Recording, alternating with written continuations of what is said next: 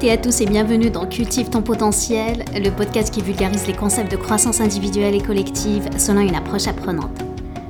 Je m'appelle Lamia Arbo et aujourd'hui dans ce quatrième épisode, on va parler du secret d'une bonne planification. Et je vais tout de suite te révéler un secret. Personne n'est organisé. Personne n'est avec cette capacité de tout planifier, de tout organiser, que ce soit dans sa vie personnelle ou professionnelle. Cependant, bah, quand je suis arrivée ici au Québec, j'étais quand même subjuguée hein, par l'organisation assez naturelle des gens autour de moi. Et ça m'a amené à réfléchir, à réfléchir et à me demander ben, qu'est-ce qui fait que certaines personnes ont des prédispositions à l'organisation et que d'autres pas? En fait, en Algérie, on ne pouvait pas trop se projeter ni trop planifier, car on vivait dans l'incertitude, et à cause ou grâce à ça, ben, ça nous a permis en fait de développer notre résilience et notre capacité à gérer le changement. Et ceux qui ont vécu dans des pays comme l'Algérie, ou qui ont eu une enfance loin d'être rose, ben, ont remarqué peut-être que leur planification est loin d'être structurée. Par contre, leur force de résilience leur permet de gérer tout imprévu. Alors mon souhait pour cet épisode est qu'il soit court, donc je ne vais pas te parler d'étapes, mais plutôt te donner des idées. Donc des idées qui vont t'amener à réfléchir. Donc que tu marches en m'écoutant ou même lorsque tu es dans ta voiture, je te propose d'écouter cet épisode, puis de tout éteindre, laisse ton cerveau cogiter à propos de tout ça, et laisse imprégner les graines. Et l'une des raisons pour lesquelles je veux parler de planification, c'est que je pense que c'est un excellent exemple en fait de concept que beaucoup comprennent, mais par contre on ne le fait pas.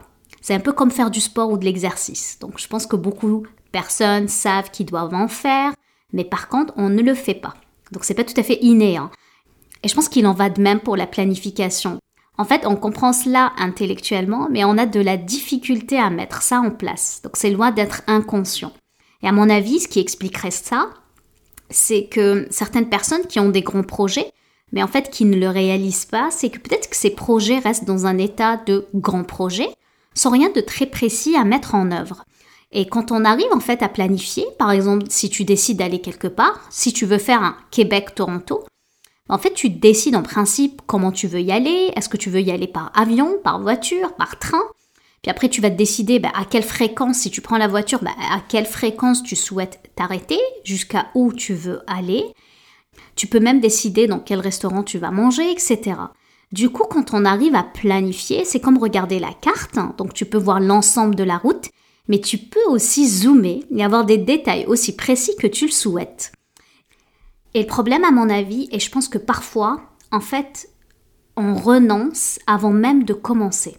On renonce parce qu'on doute et on doute parce qu'on ne croit pas suffisamment à nos objectifs. Et je veux que tu y penses. Hein. Pense à quelque chose maintenant que tu veux faire dans ta vie. Apprendre l'anglais, ouvrir un restaurant, bâtir un chalet, perdre 10 kilos. Ce serait pas génial si tu le faisais? Pense à cette chose et quel est ton plan pour l'obtenir? Maintenant, je veux que tu penses à quelque chose que tu as réalisé dans le passé. Tu as peut-être obtenu un diplôme, peut-être tu as déjà acheté une voiture, peut-être que tu as déjà voyagé. En fait, tout ce que tu as obtenu comme résultat jusqu'à maintenant dans ta vie t'a amené à faire à un moment donné une planification. Tout commence avec une planification. Tu avais un plan et tu l'as exécuté. Et peut-être que ce plan, tu l'as décomposé en mois, puis en semaines, puis en jours, et tu l'avais peut-être même fait des tâches, des to-do en fait sur ton calendrier. Et je suis sûre hein, que la raison que tu as réalisé ton plan, ce n'est pas parce que tu l'as programmé, hein, mais surtout parce que tu l'as cru. Pour que tu l'aies fait, en fait, il fallait d'abord y croire. Y croire, en fait, c'est la seule condition qui différencie ceux qui seront en action, donc ceux qui planifient, qui réalisent leurs objectifs, versus ceux qui ne réalisent pas leurs objectifs. Car la plupart des gens ne feront pas le travail, hein. le travail fastidieux de planifier, de réaliser quelque chose qui ne croit pas que c'est possible. J'avais présenté dans l'épisode 3 comment concrétiser sa vision, l'objectif, notamment en notant en fait tous les obstacles que tu prévois pour expliquer pourquoi tu ne peux pas réaliser ces choses. Et si tu transformais tous tes obstacles en choses à faire, ben, en fait tu vas mettre toutes les choses à faire dans l'exécution, puis tu les mets dans ton calendrier et tu les fais de mon côté, quand j'ai eu cette idée de création de podcast, en fait, j'avais besoin d'être robuste avec ma planification. Car je ne sais pas si tu le sais, mais moi, je travaille à temps plein Je suis maman et j'avais besoin d'être structurée pour pouvoir lancer mon podcast. Donc, durant les fêtes, à la fin de l'année dernière, c'était les fêtes de fin d'année, en fait, je me suis assise et ce que j'ai remarqué, c'est que j'étais agitée.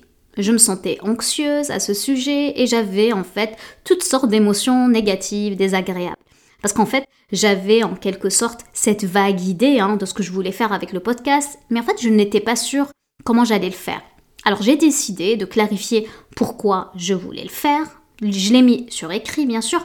Puis j'ai écrit surtout mon objectif final. Qu'est-ce qui représente ma vision? Dans mon cas, en fait, euh, ce que je veux faire comme vision, c'est créer une communauté active hein, qui partagerait ces bonnes pratiques. J'ai par la suite noté tous les obstacles qui sont apparus et ce que j'ai remarqué, c'est que beaucoup d'obstacles qui m'étaient apparus, en fait, n'étaient que des points d'indécision. Donc juste des points où je n'avais pas pris de décision. Je n'avais pas fait de plan concret. Par exemple, est-ce que le podcast sortirait chaque semaine ou il sortirait chaque mois? Par quoi je commence? Est-ce que je crée un site ou pas? Et le fameux nom du podcast, ça concerne quel sujet?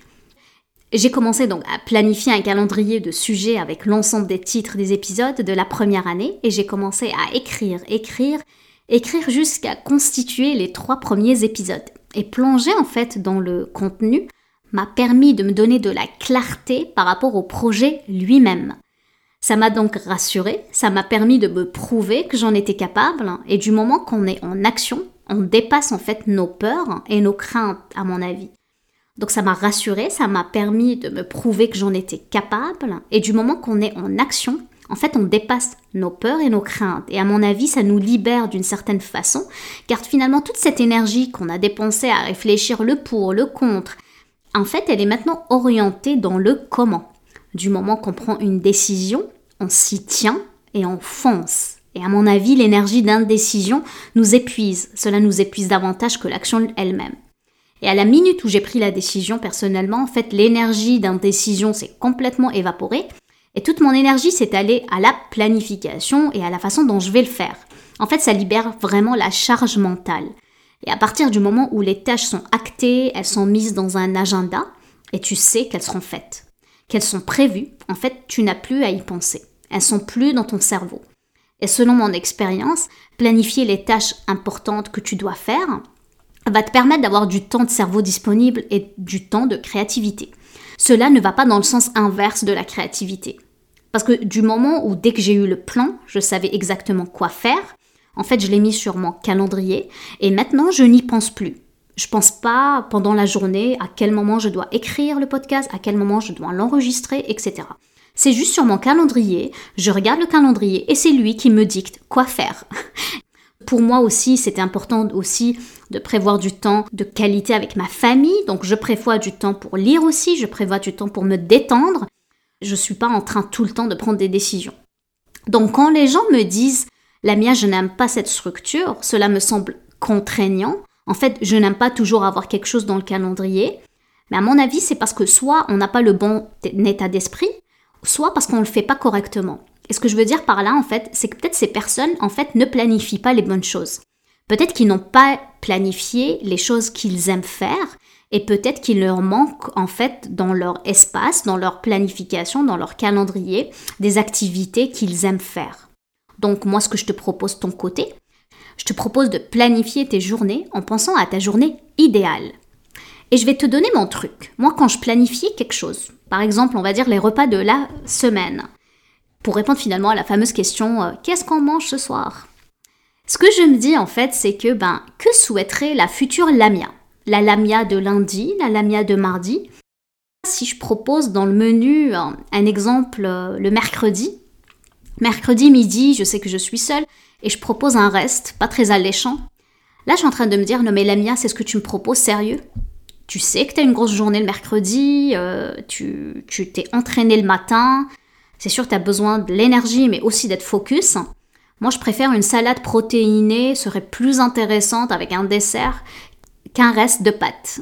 Et, là, je vais ouvrir une petite parenthèse. Moi, je fais partie de la Teams qui n'aime pas les pâtes. En fait, j'aime pas les pâtes. Je ne comprends pas euh, pourquoi les gens mangent ça au restaurant d'ailleurs. Aucun intérêt. Sérieux, je cuisine ça juste pour ma fille. À l'inverse de moi, elle adore ça. Elle en prend même au restaurant des pâtes. L'objectif, si, euh, si tu l'as compris, c'est que tu te parles et tu te challenges pour te donner en fait un idéal de ta journée. Donc si je reviens à ma planification, donc je me parle et je me propose à la future moi une planification intéressante pour elle, du coup ça va être pour moi, ça, ça va être quelque chose que j'aimerais mettre en place. Donc si je pense à ce que ce serait une journée type, journée parfaite, comment je pourrais la planifier? Alors fais-le, moi je te propose de le faire. Et cela inclut aussi tout ce que tu peux accomplir comme tâche, comme tout doux, comme tout doux, mais aussi des choses que tu as envie de faire. Donc si tu penses à ce que ce serait une journée parfaite, comment pourrais-je la planifier? Fais-le. Et cela inclura tout ce que tu peux accomplir. Cela inclura tout ce que tu peux vivre dans ta journée et dans ta semaine. Et à mon avis, l'avantage, en fait, c'est que tu vas reprendre le contrôle de ton temps. Car le temps est limité. Quoi qu'il arrive, hein, que tu ne planifies pas ta journée, bah, en fait, la journée va se remplir. Pense-y. Hein. Qu'est-ce que tu fais dans ta journée? Est-ce que c'est réalisé consciemment ou pas? Est-ce que ce que tu planifies, est-ce que tu le fais une planification délibérée? Prends-tu vraiment le temps d'accomplir ton objectif ou en fait tu n'as pas de plan? Et à mon avis, il ne faut pas confondre ne pas avoir de plan et être libre.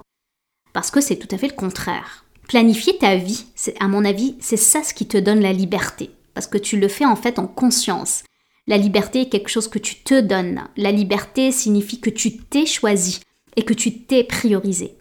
Et beaucoup de personnes en fait pensent que la planification signifierait un manque de liberté, un manque de possibilité d'être créative, un frein, un cadre qui pourrait les bloquer et qu'on se sentirait complètement bridé et avoir l'impression d'être dans l'obligation de faire des choses. Et je pense que beaucoup d'entre nous, le fait de planifier, de prendre un agenda et d'y noter que tel jour nous allons faire telle telle chose, en fait cela va nous paraître comme une contrainte. Et ce que j'ai envie de te proposer, c'est plutôt le meilleur moyen de prendre possession de ta liberté. Parce que quoi qu'il arrive, hein, nous avons 24 heures par jour, 168 heures par semaine. En fait, nous avons tous la même quantité de temps et nos journées, en fait, se remplissent qu'on le planifie ou pas. Donc, qu'on planifie ou non, nos journées se remplissent, puis il y a des choses qui se mettent dans notre emploi du temps au fur et à mesure, puis il y a des imprévus, des tâches qui sont peut-être de la procrastination. Et le fait de ne pas avoir à planifier les choses qui sont importantes pour toi, les choses que tu as vraiment envie de faire, cela ne va pas te rendre plus libre de ne pas les planifier. à mon avis, c'est le contraire. Je ne sais pas si tu connais l'analogie du bocal, mais mon exemple, c'est un bocal coloré. Donc on prend un bocal dans lequel on le remplit de grosses billes et du sable. En fait, les billes représentent toutes les actions, les tâches que tu as planifiées, et le sable, c'est toutes les activités que tu n'as pas planifiées. C'est ton temps libre en fait. Et si tu ne fais pas de planification, c'est un peu comme si tu disais que tu ne voulais pas en fait mettre des grosses billes dans le bocal. Parce qu'après en fait il y aura plus de place. Mais on s'entend que le sable va s'accumuler, hein, quoi qu'il arrive. L'idée maintenant est de se dire si je mets les grosses billes dans mon bocal, et pour que chaque catégorie de ma vie, donc j'ai une couleur variée, et je pourrais même en fait caler tout le sable que j'ai à mettre Autrement dit, en fait, une bille rose va être toutes les activités créatives, donc je trouverai bien de la place si je planifie des choses qui sont importantes pour moi et qui me nourrissent. Et lorsqu'on a peur en fait de la contrainte, c'est qu'on n'est pas en fait dans l'abondance. Et à mon avis, tout est une question de mindset, d'état d'esprit sur l'abondance. Si je me dis, waouh, j'ai 24 heures dans ma journée, donc ça fait 168 heures par semaine. Et parmi ces 168 heures par semaine, j'en prends deux je prends deux heures pour travailler sur un projet qui me tient à cœur. Donc je prends une grosse bille bleue dans mon bocal, en l'occurrence pour moi la bille bleue serait mon podcast, et je priorise ça dans ma semaine. Aussi, la raison pour laquelle nous restons accrochés à cette croyance que la planification, ben, elle est contraignante, à mon avis, c'est toutes les pensées, ces pensées en fait qui sont liées à notre identité. Donc c'est des pensées auxquelles on s'accroche parce qu'elles sont identitaires je suis pas organisée parce que je suis bohème, je suis pas un robot, etc. En fait, nous ne sommes pas définis par nos actes, mais par qui nous sommes intrinsèquement en tant qu'individus. Et ce qui a changé entre les deux, c'est toute l'histoire que je me raconte, c'est tout le brouhaha mental, tout le blabla en fait qu'il y a autour de la planification. Et cette situation, en fait, à mon avis, nous limite, car ça nous empêche d'être la personne qu'on a envie d'être. En fait, ce qui nous sommes vraiment, ou notre identité, nous empêche de planifier.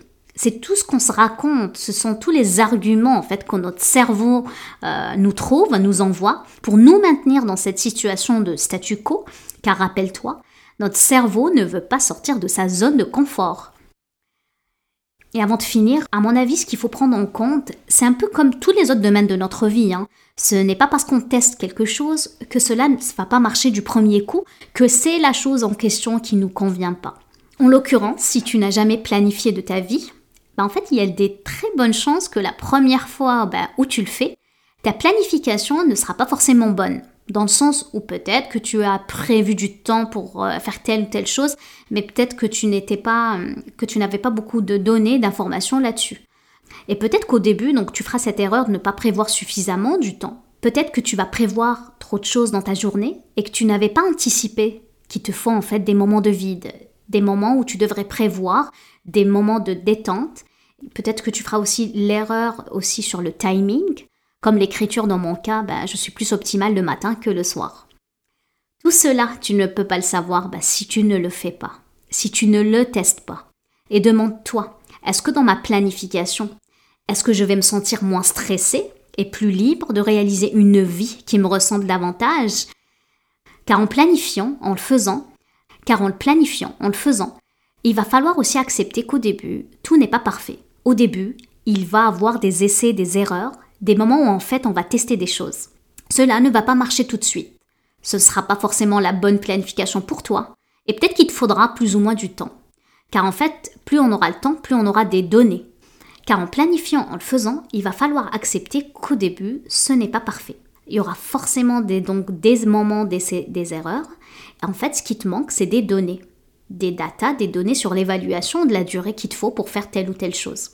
Et remarque bien qu'est-ce qui bloque. Ce n'est pas ton mode de fonctionnement, ce n'est pas qu'est-ce qui est réellement possible ou non, mais en fait c'est toute la résistance mentale qu'on a face au fait de planifier. Et si tu regardes les gens, les personnes en fait qui planifient naturellement, en fait elles ont remarqué que planifier lève le niveau de leur stress. Et à l'inverse, si elles ont beaucoup de choses en tête à faire et elles savent pas quand elles doivent le faire, ben ça va leur créer un fort niveau de stress et naturellement, elles sont allées vers la planification parce qu'elles savent que c'est efficace pour faire baisser leur niveau du stress. Et à mon avis, le problème des personnes qui ne planifient pas naturellement, c'est que ces personnes en fait s'accoutument au niveau du stress. On s'accoutume donc au fait de tout faire à la dernière minute par contre, remarque bien qu'à partir du moment où ces personnes vont commencer à planifier, ben, elles pourront s'affranchir de tout cela. Ce qui n'est pas planifié a tendance à être reporté car il y aura toujours des urgences, il y aura toujours des imprévus. Et les choses qui sont reportées ben, ont de fortes chances de ne jamais être réalisées. Pense à quelque chose que tu voulais faire dans le passé, peut-être il y a quelques années, quelques mois, quelques jours. Pourquoi tu l'as jamais fait? Mais peut-être parce que c'est resté dans un état de souhait, c'est resté une intention plutôt que de quelque chose qui était planifié et de réalisé. Une dernière chose que j'avais envie de dire avant de finir cet épisode, c'est de faire preuve de patience. Si tu ne l'as jamais fait, eh bien fais-le, réajuste-le en fonction de ce qui n'a pas fonctionné et ce qui a mal été planifié, réajuste en fonction de tout cela et pour pouvoir y parvenir, il faut que tu aies un planning. Certes, il faut aussi que tu aies les clés pour le suivre. Fie-toi au processus et surtout fais-toi confiance sur le chemin. Je vais m'arrêter là et je te remercie de m'avoir écouté. Je te donne rendez-vous dans deux semaines. Je t'invite à t'abonner pour ne pas manquer les prochains épisodes. Tu peux le faire sur l'application de ton choix. Je te fais quelques suggestions si tu n'es pas familier, peut-être avec le format. Je te retrouve dans la section commentaires ou sur les réseaux sociaux. Sur ce, je te laisse cultiver les graines. Prends soin de toi. Je t'embrasse. Passe une excellente fin de semaine et je te dis à bientôt.